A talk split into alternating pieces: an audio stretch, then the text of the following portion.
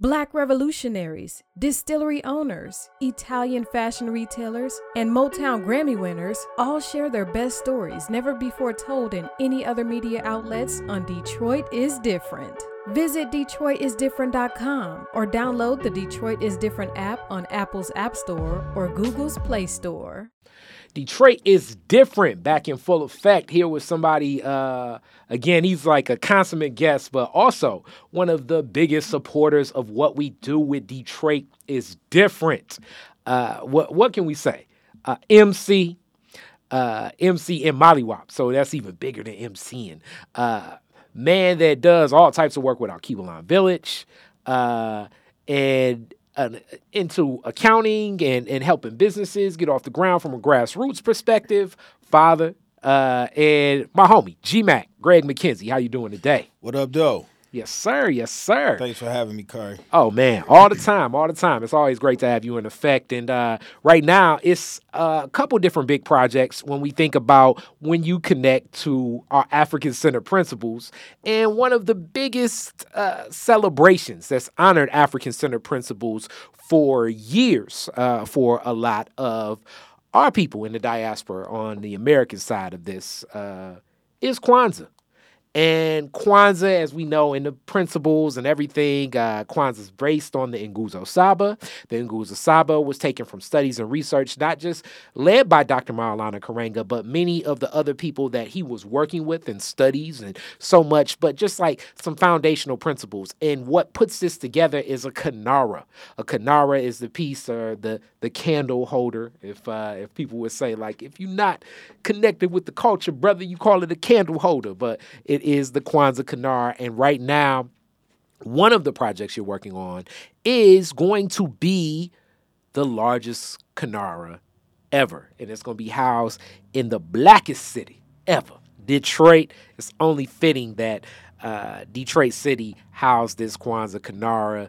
And that is a heck of a project that's going underway, uh, included a lot of different builders, architects, um, you know, designers. I'm I'm sending some of the storytelling narrative along with some others. Shout out Bridge Detroit, Orlando Bailey, Bryce Huffman, um, and, and and others. This this project was all encompassing, and right now where it's actually reaching out to some of the members in the community that were like, "Hey, what's going on? Like, I, I want to be included in this project too." But uh, let's talk a little bit about the Kwanzaa Kinara and Kwanzaa celebrations uh, sure. moving forward. So, Yes, uh, indeed.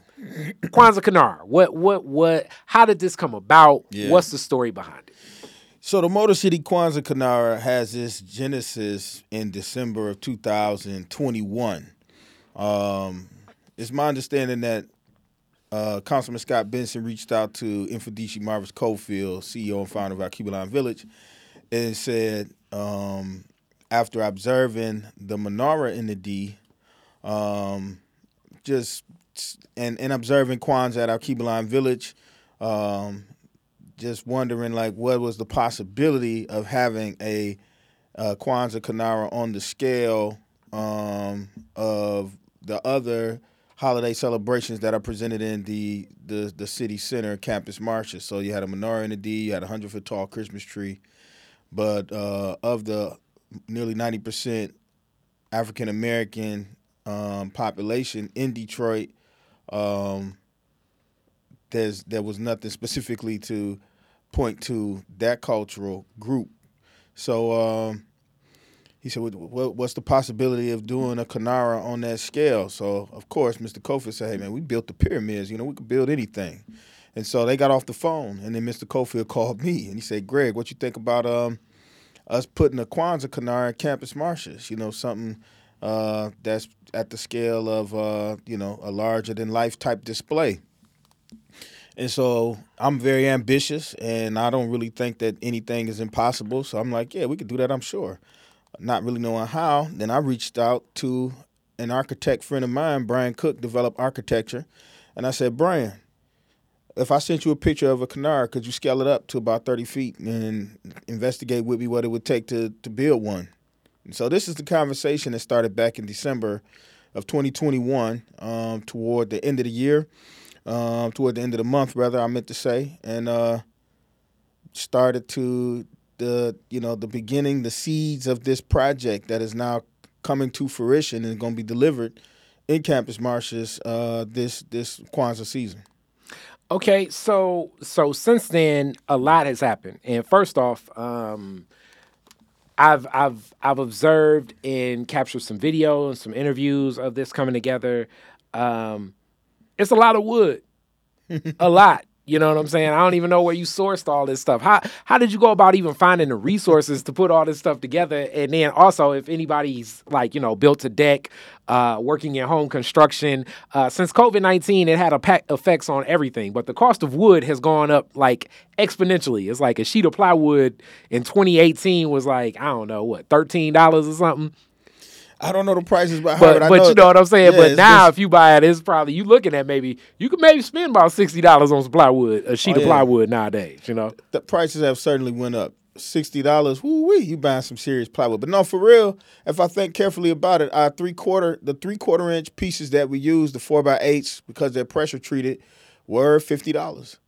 Um, yeah, high forties, like forty nines and some change.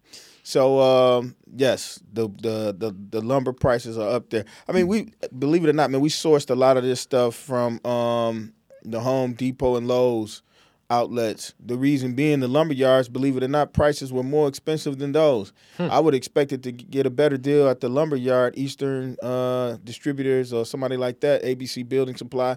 But when I called them and I compared the price to Home Depot, they just didn't have. They couldn't compete. They were at least a dollar uh, and fifty cent or two dollars uh, more than uh, the per piece price I could get at Home Depot. In some places higher. I mean, in some instances higher. And so uh, they were offering shipping for seventy nine dollars, and the rest is history. But um, we started off trying to build this out of steel. Wow. And so that was the original plan. This this structure was engineered in steel. It was architected and then engineered in steel to end up weighing about thirty one thousand pounds. Yeah, I was thinking to myself, like, how heavy would that have been? I mean, I'm not saying wood is light either. You know what I'm saying? Like, especially this much wood, it's like Right, it's heavy. really. It's it's seven light posts first off that that exists. So if if anybody's ever seen like a light post fall over or whatever, like that's not, you know, and try to roll it like yeah, those anywhere. are seven hundred pounds each. Ten inch diameter, thirty foot long light poles of seven hundred plus pounds. So even putting them on a high low and walking behind it with it in the air balanced, you know, at the center, it's still a task to wrestle with. And if you're if you're going too fast, it'll throw you around. So Yeah. it's a it's it's been a it's been a, a, an, an experience. Um, Yeah, it's of, like of so many levels, man. But the the, the steel idea Mm-hmm. actually um it it just it, it beat us to death. We tried for about eight months to make the steel idea work, and there was just no way to do How, it. okay, what? And, and- then I guess in this design, why did you guys uh, think steel first? Uh, Durability. Mm-hmm. We wanted to make a structure that we could put in Campus Martius year after year, Mm-hmm. um, and at least get about ten years out of it before we have to do some major. Yeah, renovate uh, like uh, up. Well, like uh, you know, light upkeep, like maybe repaint it and, and retouch for the aesthetics, but not Right. nothing like. All right, we got to gut this and Yeah, we didn't want to rebuild it every year, right? Mm-hmm. So uh, steel was the most durable material that we could do that with, but steel would have cost us about two hundred twenty-five thousand dollars to to. Yeah, I the was thinking to myself like if wood costs a lot more, I can only Yeah, imagine how much steel the, would cost. the I steel mean, prices were through the roof, and our engineer, um, shout out to Juan Sneed, JMS Engineering. By the way, this is an all-black team, architects, engineers, and I say that in a very proud way, based on the fact that Kwanzaa comes out of the black community, and so the Kinara that represents it to me was important to source a team that was all black to bring it forward to the people. So, but anyway, Juan Sneed, incredible engineer. Uh, you know, he was he was looking at the situation and like, yo, this is just not gonna work out. You know what I'm saying? It's not gonna work out with the steel and uh, the the pricing. There's no way we can do this cheaper um, than this like quarter million dollar ticket. And of course, that's that was way outside of what we The budget, originally. yeah, yeah. we we originally uh, dreamed up something like seventy five grand, um, but when we were thinking of steel prices, we were thinking in the past, pre-pandemic steel prices, but still, um, had, yeah, still had gone Post up. pandemic. It, it, it also just so that like this is this is really where um, life impacts like a lot of changes, supply chain and everything. Like steel, uh, for the most part, is manufactured and created in China now. Like a lot of things. Um, at one point in time, obviously, American steel was uh, a heck of an industry. We think of Andrew Carnegie, um, you know, and, and the monies connected to steel in, in the industries Carnegie created for the skyscrapers uh, across across America. Uh, but now, you know, you're you're shipping in steel more than likely from either China and then different, and then actually a lot of uh, places in the continent of the motherland in Africa.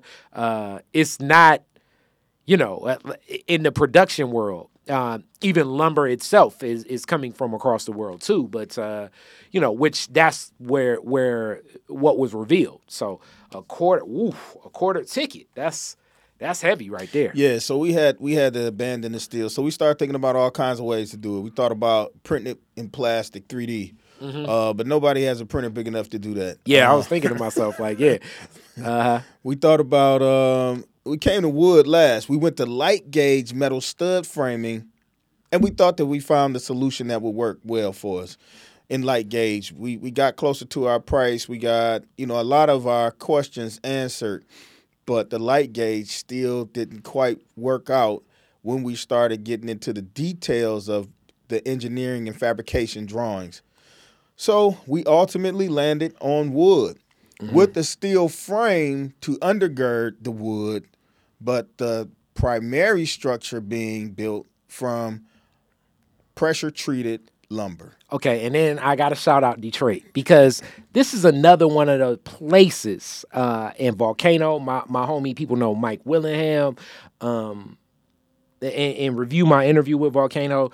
This is one of the few places on Earth where you have an abundance of black engineers and architects. Right. Detroit it is abundant of that. Like you can't pull off projects like this in e- even in uh in in Atlanta or Houston and some of these other places because it's an abundance of them. Like you know you may you know at the right event you know what I'm saying just like regular you know whatever you know little league football game you know three brothers can start talking some engineering and all of them are engineers in Detroit. So that's another asset from the Detroit is different lens that I like that you poured into because this is one of the few places on earth where you can actually get an all black team to engineer and design something like this. Right. Yeah. So, man, shout out to them guys, man. They put in a lot of work. This wasn't easy. It, it went through several iterations, mm-hmm. several revisions. Um, but we found it. We found the recipe that would work, and so it would. It ended up being pressure treated lumber, um, uh, and marine grade plywood to cover it. And so we hit the ground running. We found uh, brother Steve Mason, and actually, ironically, shout out to Steve Mason, Semi Energy Renovations. He's the carpenter working on this, and he don't want no press, so don't put his picture up. He Okay. like, no interviews, please. But um, Yeah. Steve is one. Of, he's one of the hard work, hardest working, best work ethic people I've seen in the trade. Um, but he's done a tremendous job of uh, building the structure and pulling it together. And so now we have now we have a Kinara. You know, we have the whole structural part of it together, and those poles. Back to those wooden poles. I had a meeting yesterday with the And, team. and I do wonder. I, I was thinking to myself as I was looking at them because I've been to the site, and you all will see more of this uh, soon. Like the couple with this next video coming. Like I was thinking, like they're gonna. well they need a crane? It's like they're gonna have to roll out, and they may need a crane to line this up and then place it. Like what's going on? But this is definitely where like one of those people I did not like geometry, but yeah, geometry does play a role if you're doing stuff like this. Physics plays a role. Like all those classes that you know you were in high school, like "Psh, I ain't gonna never use this. They're using a lot of that in this chemistry uh, Sure. Mm-hmm. because of the weather treatment, and then the the engineers need to do. Um, you know they need to do the stress test on Yeah, on on this because like I mean think about like how windy just yesterday was. You know what I'm saying? And you got these 700 pound uh, post you know that that will be you know celebrated and exalted in, in the city you have to make sure that that stays structured, sound, stress tested, and all of that, weatherproofed and, and and ready for the wind and and other, you know, all of this comes It's into so play. much, right? But when we were investigating the poles more closely yesterday, we discovered that uh, you know, we bought ten inch diameter, thirty foot long utility poles from New York, and they were trucked in. The best I could do to get a quality control on them was have the guy take a video and let me see Hey. him walking around them and inspect it from that and say, okay, ship them. But um, you know, we we were looking at them very carefully. They are not all 10 inch diameter. Some are 11 and a half. Some are 12. Some are nine. Yeah. Some, some are pregnant in the center. And so Mm. we go from a, a 10 inch diameter in one place to a 13 inch diameter somewhere else in the pole.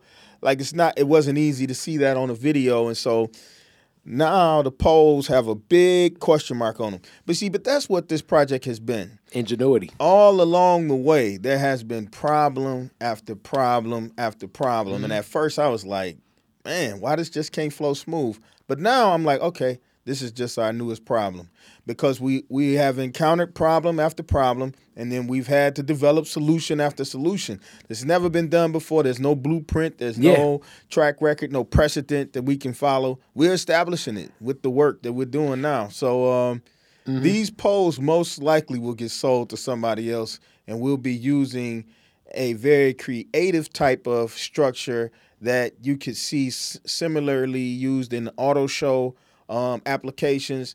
There will be a cylinder, a hollow cylinder that will come together, sort of like a cage. Um, that will be snapped together in five foot sections, and so I think of fabric. almost like a um you know and i've seen yeah like you said uh, a a lot of like exhibits like where they'll have like um and it's similar to like the pvc piping but like it's like a usually like some type of aluminum or something like and you snap those snap those snap those and then it goes up and then like you you know it's like design or something in the Yeah, middle a- but imagine a thirty foot long sock Mm. that fit tightly over it. So now you you you and, and see, I like that we're having this discussion because Mm-hmm. this is like the Bill Nye science guy, and you know, anybody knows me, obviously, I'm an inner nerd with all this information I keep. But you know, this is how this is why engineering and solving problems what it looks like. Like what what what so- what uh, what material do we need? How do we uh, you know how do we go about it? And then even like you you have these posts, and now you're you're not in the you're not in the selling 700 pound post business but now you you must sell those to get back some of the money on what the materials is. And and then along with the the sale it's like logistics like all of these things start coming into play down to the detail and you start understanding what the foreman and the project management and that's really your role in this. You're the project manager of this. What that role of project management is. Like you're tasked with when everything goes smooth it's almost like you got paid for nothing. But when the problems pre- present themselves you're the person that everybody's coming to Yep, and you and you underpaying yourself for sure, no matter how much you pay yourself, because this is an all night, all day. you know, So- if, if there's a problem, the other people on the team get to be like, "All right, Greg, call me when you get I worked did, out." yeah, yeah, yeah. Like I, I'm, I'm, you know what I'm saying? Like I'm a, I'm a woods craftsman. That's what I do. I this, this uh, seamstressing uh, a a 30 foot, because yeah, because now it's like fabric. Uh, making sure you have enough of that fabric. Where do you buy that fabric from? And then the seamstress that can sew that together. I mean, this ain't, you know what I'm saying? This ain't, uh, this ain't, uh, you know, um, my, I don't even know what what it is. Like, you know what I'm saying? Like Right. My Little Pony uh, dress socks type stuff. This is like some real, you know, heavy duty. Like we say, it Yeah, still must do the with the stress test. Yeah. It's all of the things. So, uh, but you know what, man? This has been fun. Mm-hmm. This has been a lot of fun to uh, to work through this these problems and to work with this team. Um, everybody is, you know, very sharp and professional. They have a lot of expertise, which is very helpful. And Yeah. being in the industry as long as they all have, you know, I, I even got to shout out the the warehouse that we're using to build this in 3LK Construction, Lorenzo Walker, someone else who doesn't want any uh, credit or any uh, attention, but I mean, he's given us this the warehouse space for a very deep discount. First, let me say that, and then second, um, Lorenzo is plugged into the construction world in ways where if I go to him and I say, "Man, I can't find these scheduled 26 foot length uh, pipes, metal pipes that I need. he's like, oh man, call Federal Pipe. Yeah. Like and almost got the number off the top of his head type of thing. Like Mm-hmm. I mean, just an invaluable resource to the point Mm-hmm. where the problem solving becomes that much more easy. So, so with something like this, is you're right. You're establishing the precedent in the blueprint, so that like when Atlanta and Houston and the other cities get this, Oakland, um, as they get this, and LA, um, they'll kind of at least have a framework around what this is. So that's the other task that I'm sure excites people, but also you know being ready for how this rodeo's going. You know what I'm saying? Right. Like what this rodeo's going to look like. Um, Yeah. And, and as all of this comes together, like even as you buy supplies, like so, you know, this is as much as we're talking Kwanzaa Kinara, this is project management one on one, 101 of knowing how, you know, how you have to budget and where you spend money, uh, when you spend money, and being clear about like, you know, it, you know, you know what it's like buying supplies and talking to a person. Yeah. You know, it, it it may be a difference between if you buy right now, you know, Thursday at one o'clock versus Thursday at three o'clock. Because me- that could be the difference between the shipment arriving next Tuesday and possibly Friday. So let me share this with you. Steel quotes are only good for 24 hours. That's how frequently the pricing in the market Variance. changes. Yeah. Mm-hmm. Yeah, literally. So like if I got a quote today, if I don't pay Move for on it. today, tomorrow it's going to be different. And it could be different in my favor, but it also could be different Mm-hmm. It's a, in that's my the gamble. detriment. Yeah, Right. that's the gamble. You know what I'm saying? You sitting here looking at the the elasticity in the market. It's like, okay, one second they protesting in China and Hong Kong's. You know, they saying that the, the it's like, oh man, no, they protesting. They, they thought they thought China was going to open up and, and and break its COVID restrictions. You paying attention to international politics, the impact a project that you're doing. Like this is life. You know, um, and as you see, my nerdness of it all, like Because you're giving me way more is, credit. I'm not. I'm know? not paying attention to international politics, but But it all I'm im- impacts I'm this- impacted by them. Yeah. uh, in this project for sure. Yeah, I mean, all of this stuff impacts and, and it flows. So, like, I think it's keen to to be aware and then to still pull something like this together because you still have your deadline of when the Right. project will be read. You know what I'm Right. saying? At the ri- at the ribbon cutting, Yeah. people gonna cut and Right. and it's there. That's it. When will that be? Uh, December 26th is the official date that there will be a gathering held um, at the actual Motor City Kwanzaa Kinara. But it's going to arrive on December the 16th at 4 o'clock in the morning. Um, and we'll assemble it, and it'll sit there for 10 days um, for many reasons. Um, we'll be continuing to tighten the structure, do finishing touches that you can only do once it's sitting in place, and um, just give some give people some suspense. Like, What is this? What what's, what's going on? We- Yeah. you know, we'll there'll be information, of course, that will go out. This will be, you know, another opportunity for more conversation, more discussion um, around it. Okay. All right. Now, now with that, um, and and it's definitely also we're just speaking about the the build of it, but also like even within our own community, it's been questions and things like that. How have you, um, you know, uh, gotten some of the word out as as Detroit is different is is pivotal in that. As I was like, okay, let me wait till at least the first week in December to get out some of the information. But in that, as some of this information is slowly released Yes. you know, and some of that slow release was something you didn't plan. Right. Let's share it and have that conversation. Yeah. So basically, um, collectively, let, let me let me put it this way: there's a triad that assembled to produce this Kinara. Um, the idea came from Councilman Scott Benson. He reached out to Alkebu-lan Village. Alkebu-lan Village jumped in to assemble the team to do it and to ensure that it was community led and guided.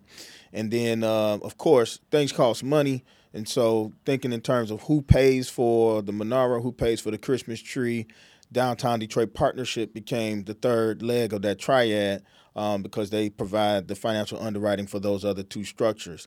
Um, and so, basically, we all began to meet and you know develop the ideas and plans for how this would roll out um, starting like last february at some point and going forward every two weeks since then um, now we're down now we're up to meeting weekly because how close we are to the event but Um, at some point along the way, we collectively developed a press release. I co-authored it with Lisa Parham from the City of Detroit's Civil Rights Inclusion and Opportunity Department, and um, it was a very balanced press release. They talked about all of the parts that go into this, and took quotes from many, many people involved. Um, however, once that press release got out into the world, CBS News picked it up and they elected to lift only out of it the quote from Councilman Benson and Mayor Duggan, probably for clickbait purposes to get the most out of uh, visibility when they put it out in the public. But the blowback from that choice was that it made it look like the Kwanzaa Kinara was being given to the people of Detroit from the political arena instead of from the community arena. And so this thing belongs to Alkebu-lan village, even though it's paid for by DDP, and even though the ideal originated with Councilman Benson, this belongs to Alkebu-lan, and in this way, it belongs to the community. Um, that wasn't obvious, uh, and that still really hasn't been articulated in the larger press media. That's why Detroit is different, and our own media outlets are important, so that the stories that aren't clickbait related can get told, and the full truth will have an opportunity to have its day in court, so to speak. So, but the bottom line is, um, that story's out. CBS put it out. Black Enterprise picked it up. Ebony Magazine picked it up. Some other outlets picked it up, but they picked it up and just regurgitated what CBS said essentially. And so that's the main narrative that's circulating, and that caused some critique, and rightfully so, from some members of the community. And then to add to the climate, um, the Charles H. Wright Museum of African American History, who, by the way, was the first group to commit to a sponsorship on this back in January of 2022. Um, but they had an internal decision that caused Kwanzaa to be canceled for the seven days that is normally held at the museum. Um, and so I think it's going to be held for one day now, Ujamaa. Uh, but the bottom line is, it started to appear to people like all of this was connected.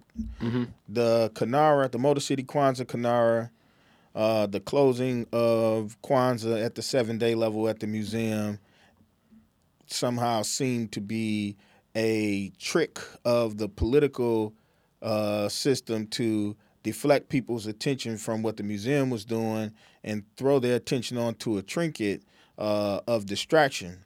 And I can entirely see how that thought process could come together. But the timeline of it is, is that's just not the case. It's circumstantially it landed that way, but the reality is this thing started way back in December of 21. Um, and at that time, it was intended to be a launch pad for the Kwanzaa Kinara that would be, not the Kwanzaa Kinara, the Kwanzaa celebration that would be at the Charles H. Wright Museum. Um, and once their celebration was canceled, then we say, oh, well, we're going to need to do a Kwanzaa celebration. We can't have unveil this Kinara and not have a celebration, not knowing that the community would ultimately develop a celebration independent of the museum. A celebration was planned for the Kinara. Mm-hmm. But once all of the, the parts started to talk to each other, I had an opportunity to meet with Black Legacy Coalition and some others. And so then I decided, okay, so since now we have this celebration and there's a celebration that the community is going to be doing too At King Solomon Church. at King Solomon Church. every every night. So so in that, I, I just want to rebut um or, or add in, not rebut, but add into this. Um, it's been so many rebuttals for other stuff we working on. Um, this opens up a discussion that I feel like our community needs to have. Uh, period. Um, but let's let's just start with the Charles. I want to I, want to speak to Charles Wright and speak to the Kwanzaa celebration and some of the people there. But continue saying what you're saying. But I do want to like just put a pin right there because I want to speak to that in a second.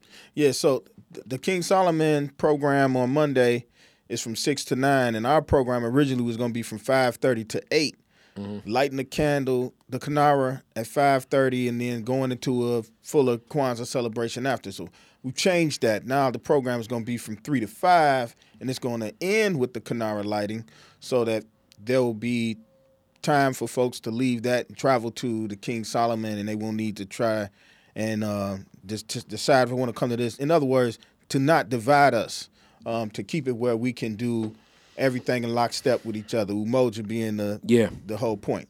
But um, so yeah, so that was me finishing that explanation of uh, just kind of sort of how the way that the press unfolded and the way that some of the other circumstances unfolded made some certain types of appearances that weren't not necessarily connected. And so um, we've been spending some time trying to clear some of that up. I've been talking to some of our community members, and I'm, again, I met with Black Legacy Coalition. We went on uh, Dr. Kefentse Chike's show, Black in the Day 313, myself and uh, Kwazi Akwamu, and, you know, just attempting to provide some some factual, Context. yeah, some factual information to dispel some of the myths that have cropped up around the the the slow rolling out of uh, the narrative. And when Detroit is different, narrative hits the streets, then people will have an opportunity to see the full story. They'll hear from the architects, engineers, every all of the people involved to bring this thing to fruition. And and, and first off, um, definitely when you speak to that uh, first, before I go to the Charles Wright, I, I think we need to we need to honor the fact that just because of the way we as black Detroiters have been treated for for some time now um, and disregarded, um, it, it it brings about a lot of you know what I'm saying. You know, if it looks like a duck, and walks like a duck, talks like a duck, you know what I'm saying. It's a duck, but uh, it- it's that feeling. We we've been we've been let out of so many and left out of so many conversations and things that happen in and around our city.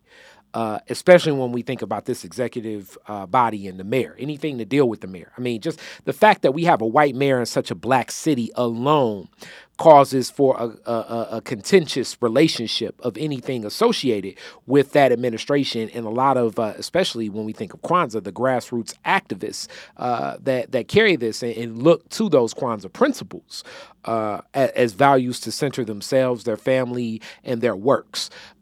So so that definitely is something to honor. But as I said, within um, and, and the reason challenges, you know, may be raised. Uh, I've had this discussion many a times. I'm like, hey, challenge me. Bring bring it on because it, it I understand where that frustration comes from. You know what I'm saying? if I get a grant and and you know what I'm saying and and move here, or, you know what I'm saying? It's like, oh, you know that white guy, and you were just talking to this person. Hey, you want to call me Uncle Tom, a Coon, a Sambo? I'm with it. Bring on that challenge, and I'm not necessarily saying I am that, but I understand where that frustration comes from because having access to any of these assets, as I call it, of the machine, uh, uh, in, in some ways, it, it it separates you from our people that are, are, are where the assets are so scarce in our community because usually it's us having to engage with this machine to pull anything out of the machine and come back. So I'm understanding of it. A lot of us are not as understanding of it. You know, I mean, I, I look at Jalen Rose's response like, I do more for the black community by 9 a.m. than all of you. And it's like, I don't think that's the response you should have, Jalen Rose. And shout out, uh, you know, one of my favorite athletes as a kid. You know what I'm saying? That's not the stance we take. We have to be understanding of these frustrations that can cause these confusions and where things can be deceitful because we have been deceived before. Sure. You know what I mean? This is the day uh, I saw Rizza Islam put up.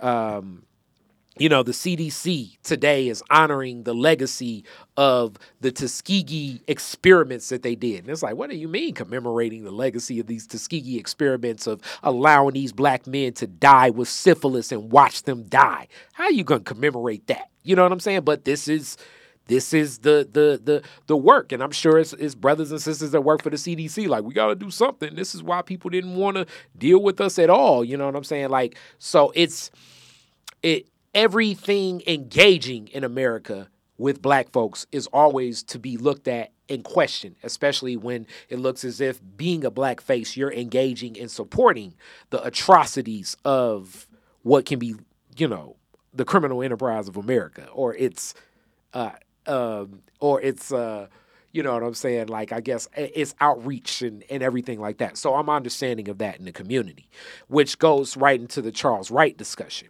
Um, the Charles Wright Museum, and this is a Khary Frazier perspective. First off, uh, shout out Yolanda Jack. I got this email from her uh, a couple months back. I believe it's a, it's a money thing, um, and, and it's very tough because me as a person, not speaking for Detroit is different, and all the people of Detroit is different. I feel as though at one point in time, knowing more of the history of Charles of of, of Dr. Wright um, from people like Khaled and uh, and Mama JoAnn Watson and others, like to see what's happened, I feel like it's not as inclusive of community. And one could argue it's not as inclusive because that's not where the money at. And and to keep that institution uh, uh, to move ahead, it takes money. You know, uh, when Wayne County decided to save the DIA and give some money to the Science Center, it the their partner right around the corner wasn't given anything. But so it's like we we have such a black city, so the need of a black museum does play a role, but also the accountability and the inclusiveness with the community does matter. And Yolanda Jack, uh, I look at as like she's a part of of our community, but she's not given the same uh, and, and and this is my opinion. She's not given the same influence, power, and and and say that others that are outside of our community that sit in positions of influence at that museum have. But they will bring her out to engage with the community, knowing she has that relationship, mm-hmm. and it's tough because you know I, have seen you know for generations and, and, what it you know what it does. The museums move to. Um, you know, the African World Festival down the Hart Plaza and, and the cost on top of being in Hart Plaza and, and what that is. Like it's been for a while that I believe this the museum ha- does not necessarily have the uh, most sanctimonious relationship with the black community here for many reasons.